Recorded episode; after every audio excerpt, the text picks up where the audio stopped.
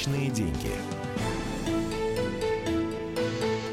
Здравствуйте, дорогие друзья. Меня зовут Евгений Беляков. Э, программа «Личные деньги». Мы э, начинаем наш эфир 40 минут. Э, в этот период времени мы будем обсуждать все, что так или иначе связано с нашими деньгами. Э, начнем обсуждение с подорожания хлеба. Эта новость активно обсуждается сейчас и в социальных сетях, и в интернете. Мы, естественно, тоже не обходим ее стороной. Кроме того, будем обсуждать инициативу Центробанка о снижении максимальных ставок по кредитам. А, и эм, такую новость эм, о том, что Федеральная антимонопольная служба предлагает разрешить э, параллельный импорт. Звучит пока непонятно, но в следующей части я думаю, что вы э, поймете, о чем идет речь. И, э, конечно же, будем обсуждать активность в Государственной Думе Потому что сегодня, например, обсуждается э, бюджет э, на ближайшие три года, и уже серьезные дебаты идут э, между, например, между Кудриным и э, Силуановым. Э, и э, под конец нашего эфира обсудим другой пакет законопроектов, которые тоже принимаются в Госдуме. Речь идет о так называемых самозанятых. Вот их, с одной стороны, хотят наделить некими льготами налоговыми, с другой стороны, их хотят обложить штрафами. А, и в связи с этим эм, задам вам вопрос, э, ну, хотя я его задам лучше позже. А, сейчас давайте обсудим эм, тему хлеба. Действительно, подорожает ли хлеб по всей стране? Появились, э, появилась информация о том, что некоторые поставщики начали э, увеличивать стоимость этого, по сути, самого важного нашего продукта. С чем это связано? Давайте спросим у эксперта, который у нас на связи, Дмитрий Востриков, директор по развитию Ассоциации производителей и поставщиков продовольственных товаров РУЦ-Продсоюз Союз. Дмитрий Владимирович, здравствуйте. Да, добрый день. Да, подскажите, вот в чем, в чем заключается проблема? То есть это может какой-то сезонный фактор или, э, ну, не знаю, действия отдельных каких-то участников рынка?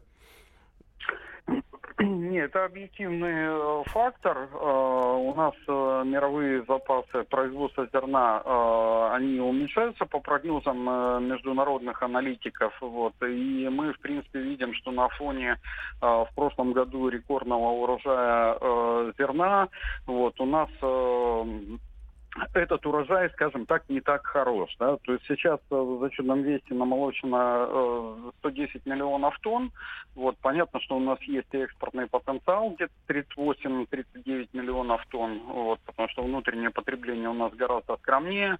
Вот, но, тем не менее, мировые цены растут, у нас корреляция идет с внешним рынком по цене, вот, потому что ценообразование идет Чикагская биржа, минус логистические затраты, минус логистика внутренняя внутренняя по России, вот и складывается э, цена, которую могут дать экспортеры. Соответственно, отечественные предприятия, они должны поддерживать эту цену, дабы не остаться без сырья. Угу. Таким образом, аграрий получает справедливую цену, но эта справедливая цена, она э, выше, э, чем э, была в прошлом году. То есть объективные предпосылки есть, соответственно, в разных э, хлебобулочных изделиях я бы не э, проектировал только вот на хлеб, потому что вот хлеб мы в основном представляем э, социальный, да, то есть это uh-huh. либо э, кирпич белого хлеба, там, либо батон. Надо понимать, что по этим категориям производители в последнюю очередь э, поднимают цену, перекладывая, собственно, э, повышение накладные расходы э, в те категории хлебобулочных изделий, которые не так жестко контролируются со стороны государства. Uh-huh. Вот. И, соответственно, там булка социального хлеба может не измениться в цене, а, допустим, багет э, длинный, да, вот э, прибавить больше, там, чем среднестатистическое. Таким образом, само предприятие, оно по выпускаемой продукции распределяет э, вот этим повышением накладных угу. расходов, вот в частности перевую составляющую. Вы так э, нарисовали как раз образ э, рынка, да, так э, коротенько, но понятно. Э, очень похоже на, э, соответственно, нефть и бензин. Нам тоже, когда вот бензин повышался, нам говорили, вот вы понимаете, нефть растет, э, нужно соответствовать и так далее, и так далее. Вот, можно ли, но тогда этот рынок подкрутили, а, то есть придумали вот эти дополнительные платежи, э, которые точнее, отменили эти дополнительные платежи для э, нефтяных компаний, и, собственно, а, рост цен на бензин приостановился. Здесь можно ли придумать какую-то такую историю, ну, для того, чтобы хлеб все-таки не дорожал опережающими темпами, ну, если сравнивать с официальной инфляцией?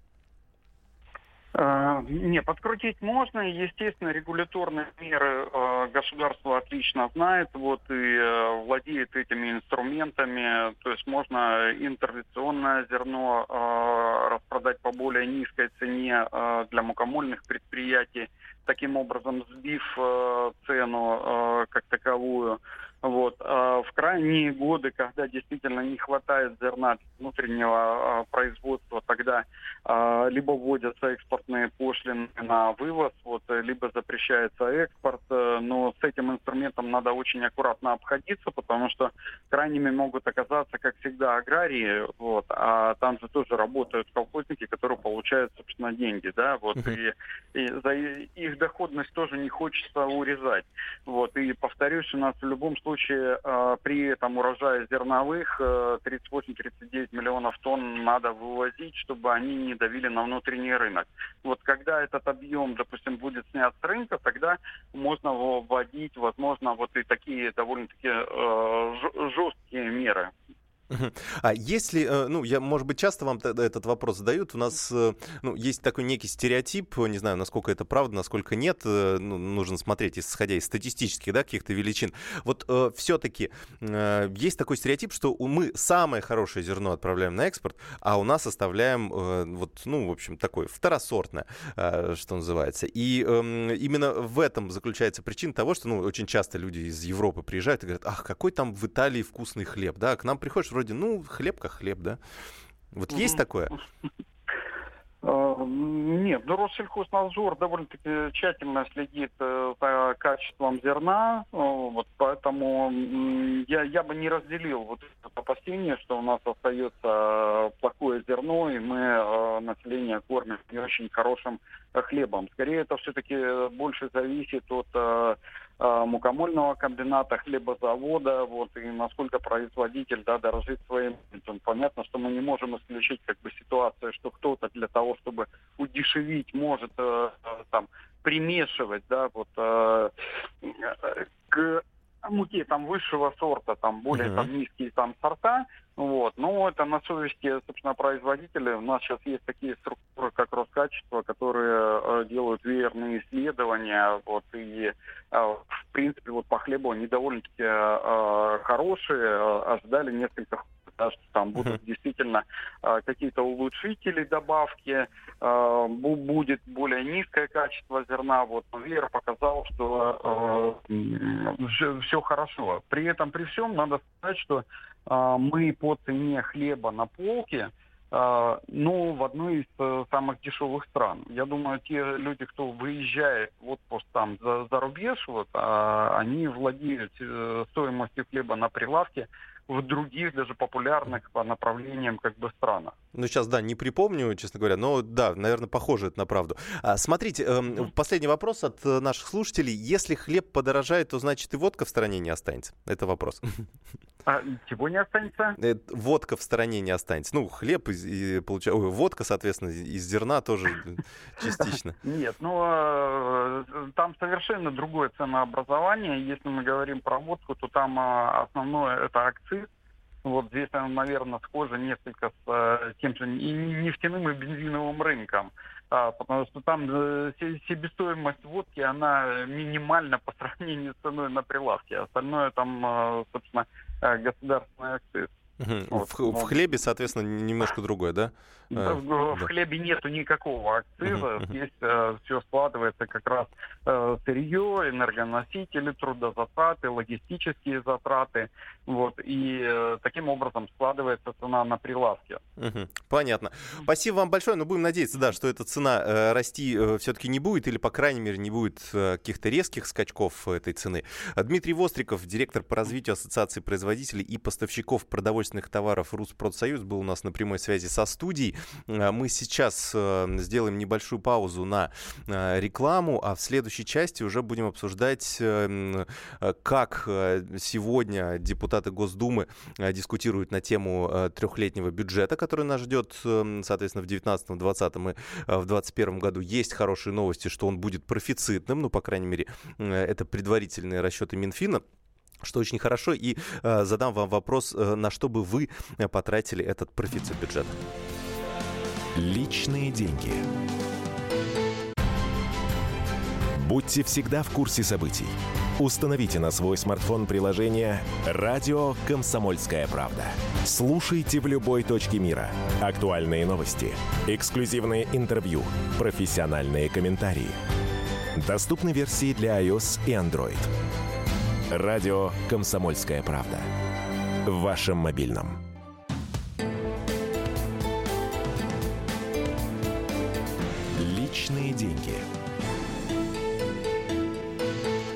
Продолжаем наш эфир, дорогие друзья. Меня зовут Евгений Беляков. В этой части давайте обсудим э, ту э, тему, которую сегодня поднимают и в Государственной Думе. Э, депутаты приняли в первом чтении законопроект о бюджете на 2019 и 2021 годы. Напоминаю, у нас бюджеты такими трехлетками принимаются. Понятно, что каждый раз эта трехлетка чуть сдвигается на один год, чуть-чуть корректируется, а иногда даже не чуть-чуть, потому что когда цена на нефть резко скачет, то, соответственно, приходится а, все, эм, а, все нормативы менять и, соответственно, все расчеты тоже менять. Э, что, э, сразу давайте задам вам вопрос. Эм, на следующие три года планируется, что наш бюджет, федеральный бюджет, напоминаю, у нас такая структура, а, есть федеральный бюджет, есть отдельные региональные бюджеты и, соответственно, муниципальные бюджеты, они формируются из разных источников, идут соответственно, на разные нужды.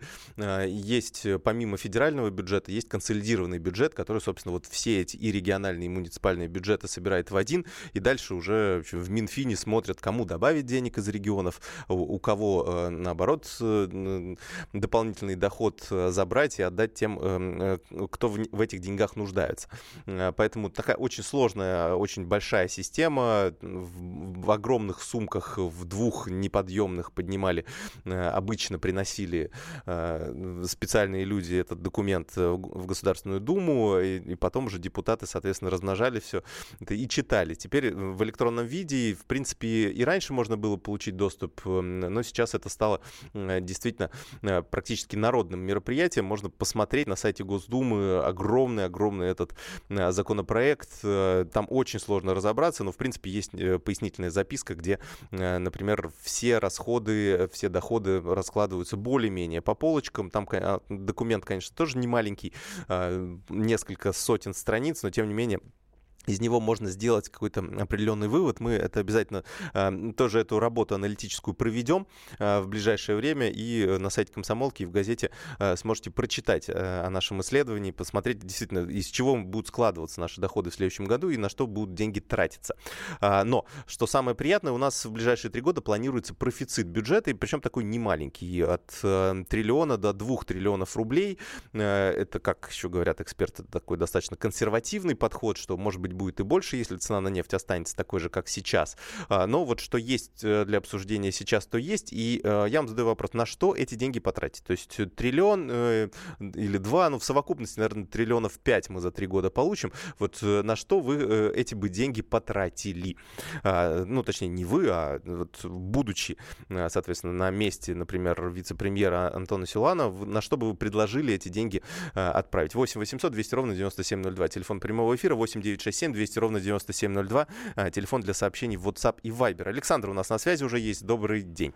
Ну, здравствуйте. Да, здравствуйте. Я немножко в сочетании как бы с предыдущей темой сказал бы про сельское хозяйство. И самое главное, то есть вот я, например, болею да, за это, uh-huh. а этим никто не занимается и не собирается.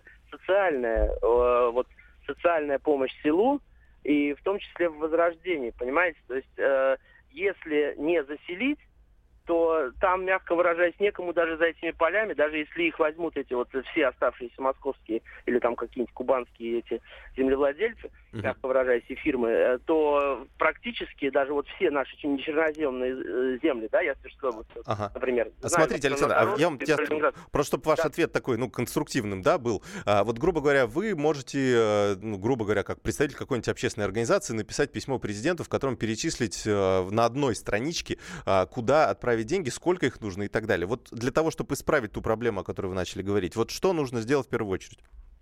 Ну, с одной стороны, э, как сказать, государству передать, ну, то есть создать э, эм, госкорпорацию, скажем так, да, то есть если она честная и нормальная была бы, да, uh-huh. вот, то есть я бы с удовольствием бы там работал, там, как говорится, и, э, ну, где-то там, допустим, э, госкорпорацию именно по... Я думаю, многие бы с удовольствием работали в госкорпорации.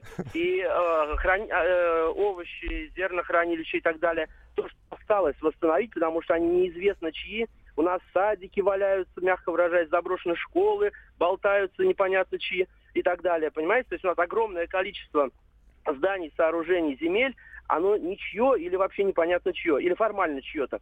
Естественно, за это оно не в гос, э, где не в реестрах. У нас двухэтажные школы кирпичные есть, вы понимаете? И старого кирпича старинные есть. То есть у нас все есть. А, у нас э, вот несколько человек, как говорится, приехало бы, несколько семей. У нас, например, не закрыли бы школу. Ну хорошо, а детьми, как, как эти семьи, как эти семьи завлечь? То есть это какая-то программа по переселению и так далее. Да, У нас программы по переселению э... не работают.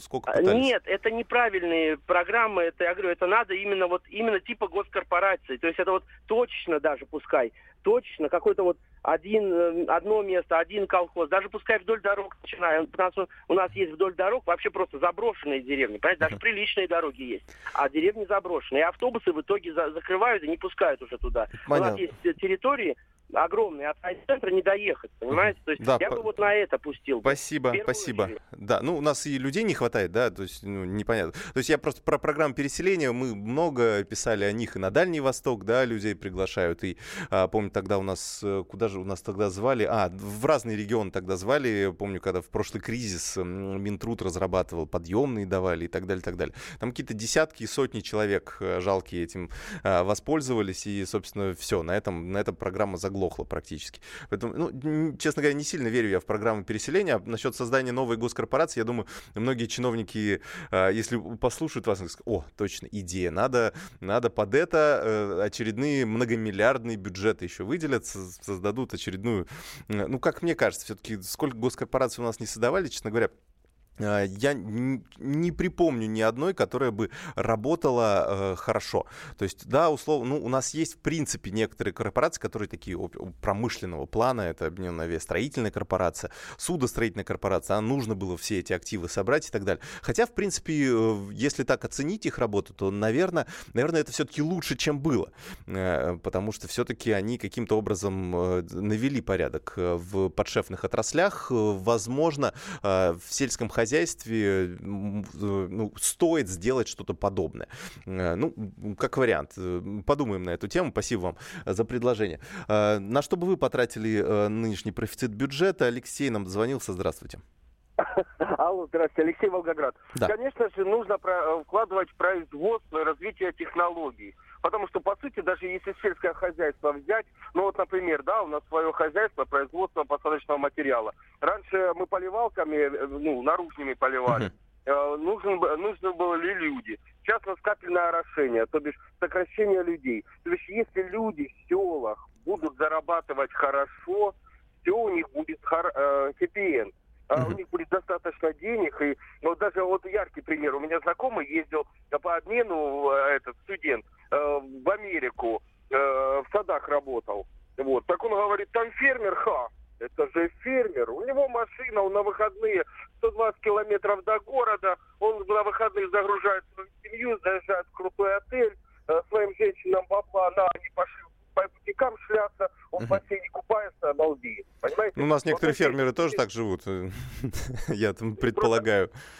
Просто, просто надо вкладывать именно в производство. Ну, а если города взять, конечно же, развитие промышленности, новых технологий. Но эти денег ага. там планируют, я думаю, не Это просто э, такое общее понятие, да, высокие технологии, вкладывать в высокие технологии. Вот что вы понимаете под этим? Это, ну, у нас есть Сколково, у нас есть Роснано, вот уже вложили в них да, деньги. Да, да, хотя бы элементарное, чтобы мы ездили на своих комбайнах, на своих тракторах. Ну, вообще, если круто, если наши машины будут номера, ну, автомобили, да, там, допустим, там, э, немецкая молодежь балдеет от нашего «Жигули» и мечтает Ну, ну, это, ну это иде, идею, мечту, мечту вашу понял, да. Единственное, что вот э, чем отличаются наши мечты, да, и от э, условного от бюджета, да. А, будь я на месте Силуанова, я бы спросил, так, вы конкретно, да, полтора миллиарда сюда, два с половиной сюда, какие будут источники, э, соответственно, финансирования у этого? Ну, понятно, источник финансирования, ладно, есть, но, по крайней мере, а, что мы, на, эм, что мы хотим, мы понимаем, да, а вот каким образом двигаться к тому, что мы хотим,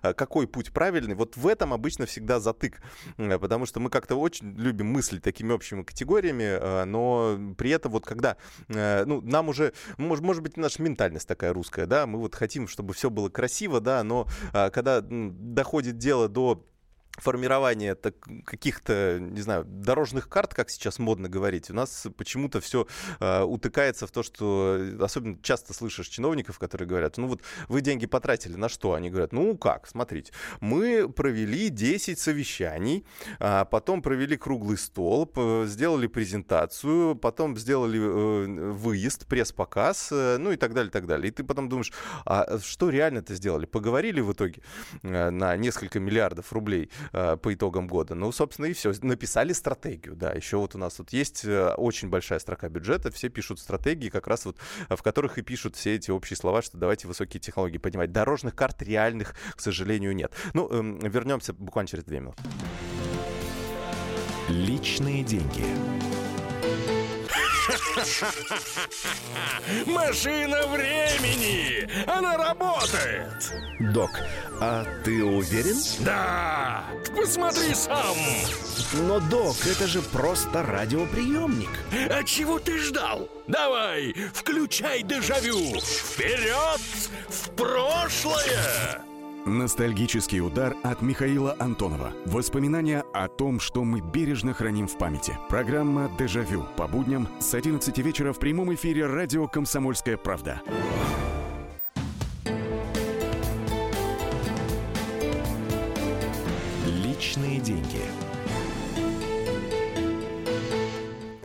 Продолжаем наш эфир, дорогие друзья. Обсуждаем э, бюджет, э, который параллельно с этим обсуждали сегодня э, депутаты Госдумы. В итоге э, обсудили, конечно, и приняли его в первом чтении. Это федеральный бюджет на ближайшие... Э, законопроект о федеральном бюджете на ближайшие э, три года. Напомню, что э, в этом бюджете содержится профицит э, примерно на 1-2 триллиона рублей э, каждый год. И, соответственно, вопрос, который я задаю вам, это вы бы на что потратили э, этот Э, профицит? То есть на что бы вы пустили эти деньги? 8 800 200 ровно 9702. Это телефон прямого эфира. 8 967 200 ровно 9702. Э, это телефон для ваших сообщений э, в WhatsApp и Viber. Кто-то нам пишет, уже надо строить машиностроительные заводы. Эм, Юрий нам пишет, так оказывается деньги есть, может перестать держаться и понизим пенсионный возраст. Хорошее предложение, но, боюсь, уже, уже его точно... Другой законопроект об этом уже был принят. Здравствуйте. На реиндустриализацию конечно, будут заводы и фабрики, выпускающие актуальную продукцию. Будут деньги у людей, то есть налоги, налоги на социалку и так далее. Павел из Находки а, нам пишет. Ну, действительно, в принципе, все идеи понятны. А, часть, и, и понятно, что у нас в, внутри бюджета заложены большие суммы, и в том числе а, на различные промышленные нужды, поддержку а, различных отраслей промышленности и так далее. А, другое дело, что можно ли эм, э, увеличить увеличить расходы на это и каким образом эти деньги потратить. А, мы дозвонились а, нашему эксперту Сергею Хистанову, экономисту. Сергей Александрович, здравствуйте.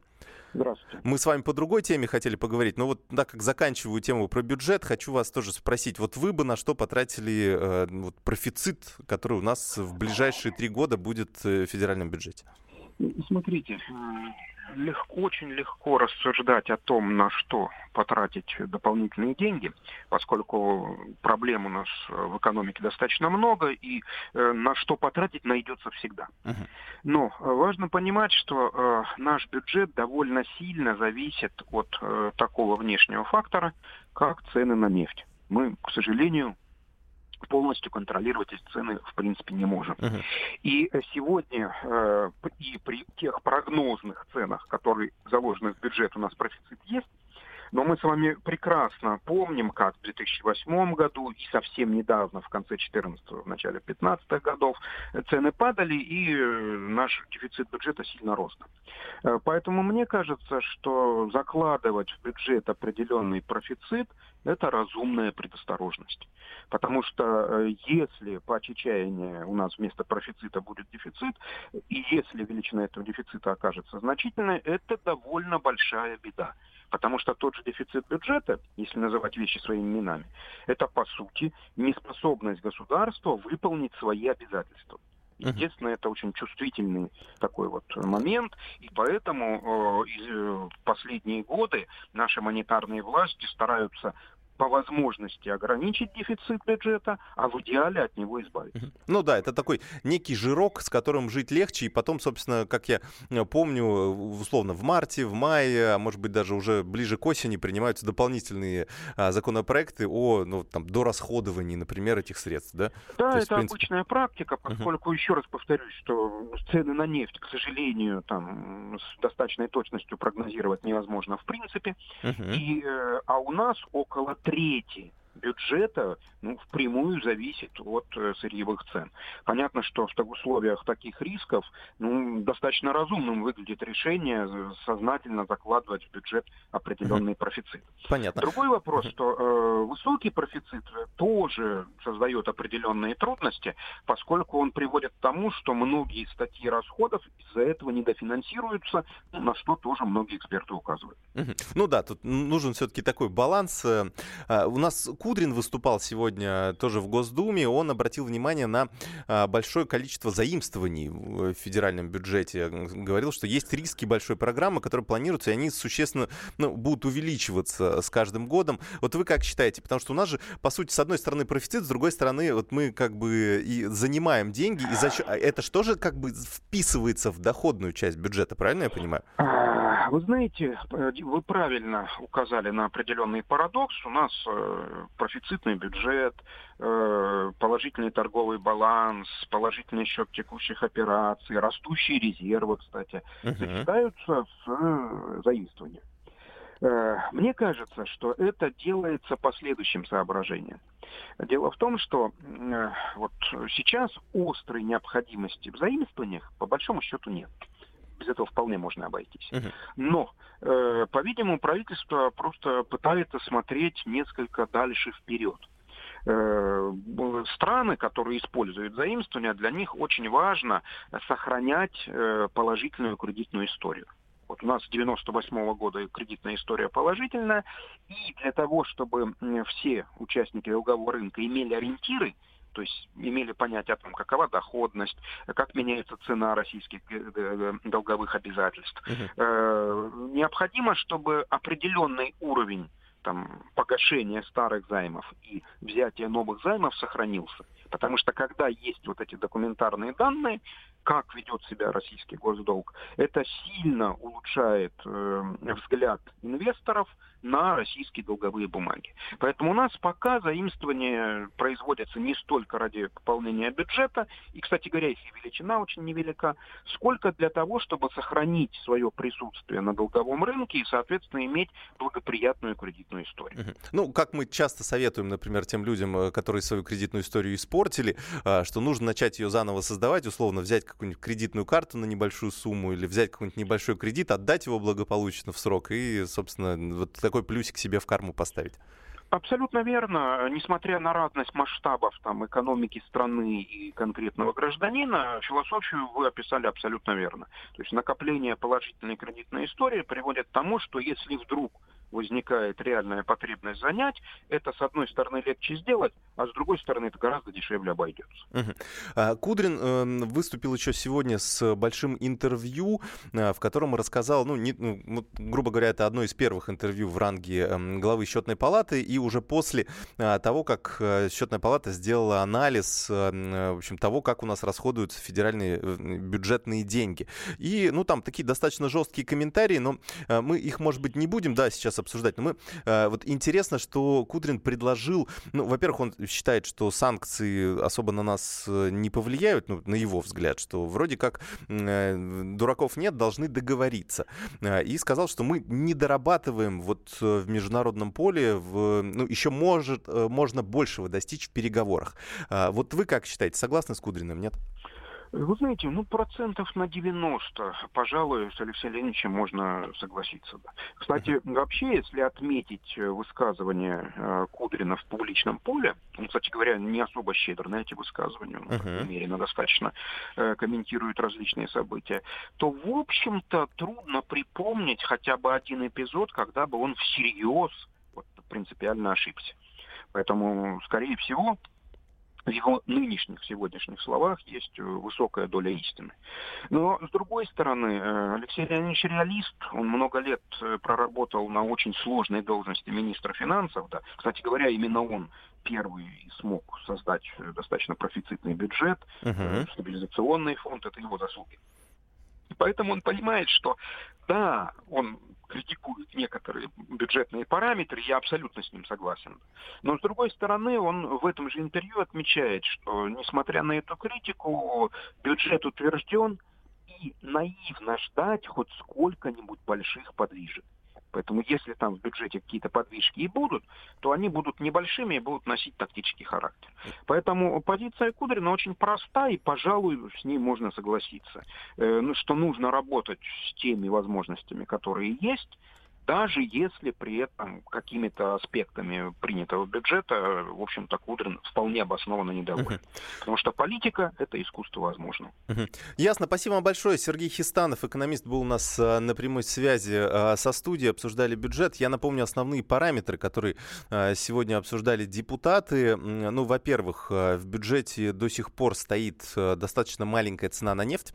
42-43 доллара за баррель. Все остальное остальное, то есть все деньги, которые э, получает страна э, от различных налогов, э, экспортных пошлин, а, которые от цены более высокой, они попадают напрямую в резервные фонды, ну и, соответственно, составляют тот самый профицит, о котором мы сейчас и говорим. То есть мы рассчитываем на то, что цена будет все-таки достаточно низкой, но если будет лучше, то, соответственно, лучше, и мы сможем эти деньги Э, деньги использовать каким-то образом. Плюс ко всему, э, конечно, не меняется э, прогноз курса доллара, он тоже остается в параметрах от 60 до 70 а, рублей. Вот, собственно, все. Будем следить, как за дебатами в Госдуме будут проходить. Меня зовут Евгений Беляков, программа «Личные деньги». Личные деньги. Магеллан прошел вокруг света за три года, и его знает весь мир. Фок и паспорту потратили 80 дней, и про них написали книгу – а с нами это можно сделать всего за полчаса. Знаменитые путешественники в прямом эфире расскажут, где побывали, что увидели и через что пришлось пройти, проехать, проплыть и пролететь. Совместный проект «Радио Комсомольская правда» и Русского географического общества «Клуб знаменитых путешественников». Отправление каждый четверг в 12.05 по Москве.